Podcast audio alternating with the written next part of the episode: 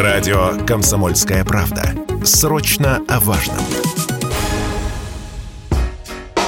Российские банки начали оценивать заемщикам по новым, более жестким алгоритмам. Мужчинам, которых могут мобилизовать, начали отказывать в выдаче ипотеки, пишет Forbes. И даже по одобренным ранее сделкам стали приходить отказы. Вот что сказал об этом Радио КП кандидат экономических наук, финансовый аналитик Михаил Беляев как бы это было бы не неприятно, не логично или не цинично, но банк это коммерческое предприятие. И банк прекрасно понимает, что выдавая молодым людям ипотеку на э, определенных условиях, он ставит себя под э, повышенный риск невозврата этих денег. Что говорить? Идут боевые действия. Вполне возможно, что и будут требовать там какие-то регулирования по списанию, смягчению этого долга и прочее. Банки просто занимают выжидательную позицию, по поскольку это более рискованная группа, вот, то банки, они вправе отказывать в предоставлении кредита. Причем на самом деле банки заставить никто не может это сделать, даже если есть, допустим, все условия соблюдения кредита.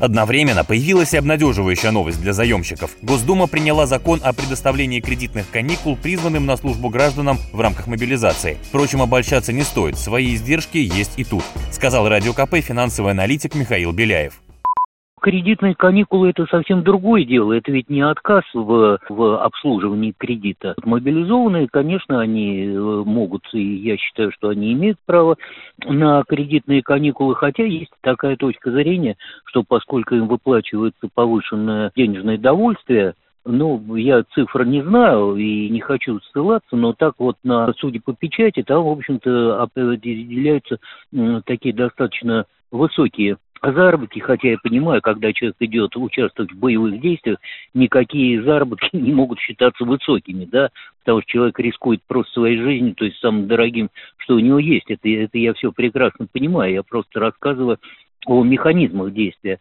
вот, но человеку все равно придется, когда он да, считается, что он из повышенных э, своих заработков, он может вполне обслуживать этот ипотечный долг и выплачивать проценты, и даже наоборот, на мой взгляд, когда он вернется из боевых действий, то ему придется весь этот груз выплачивать из-за каникул, э, причем в более таком даже жестком варианте, чем у него было бы это растянуто во времени.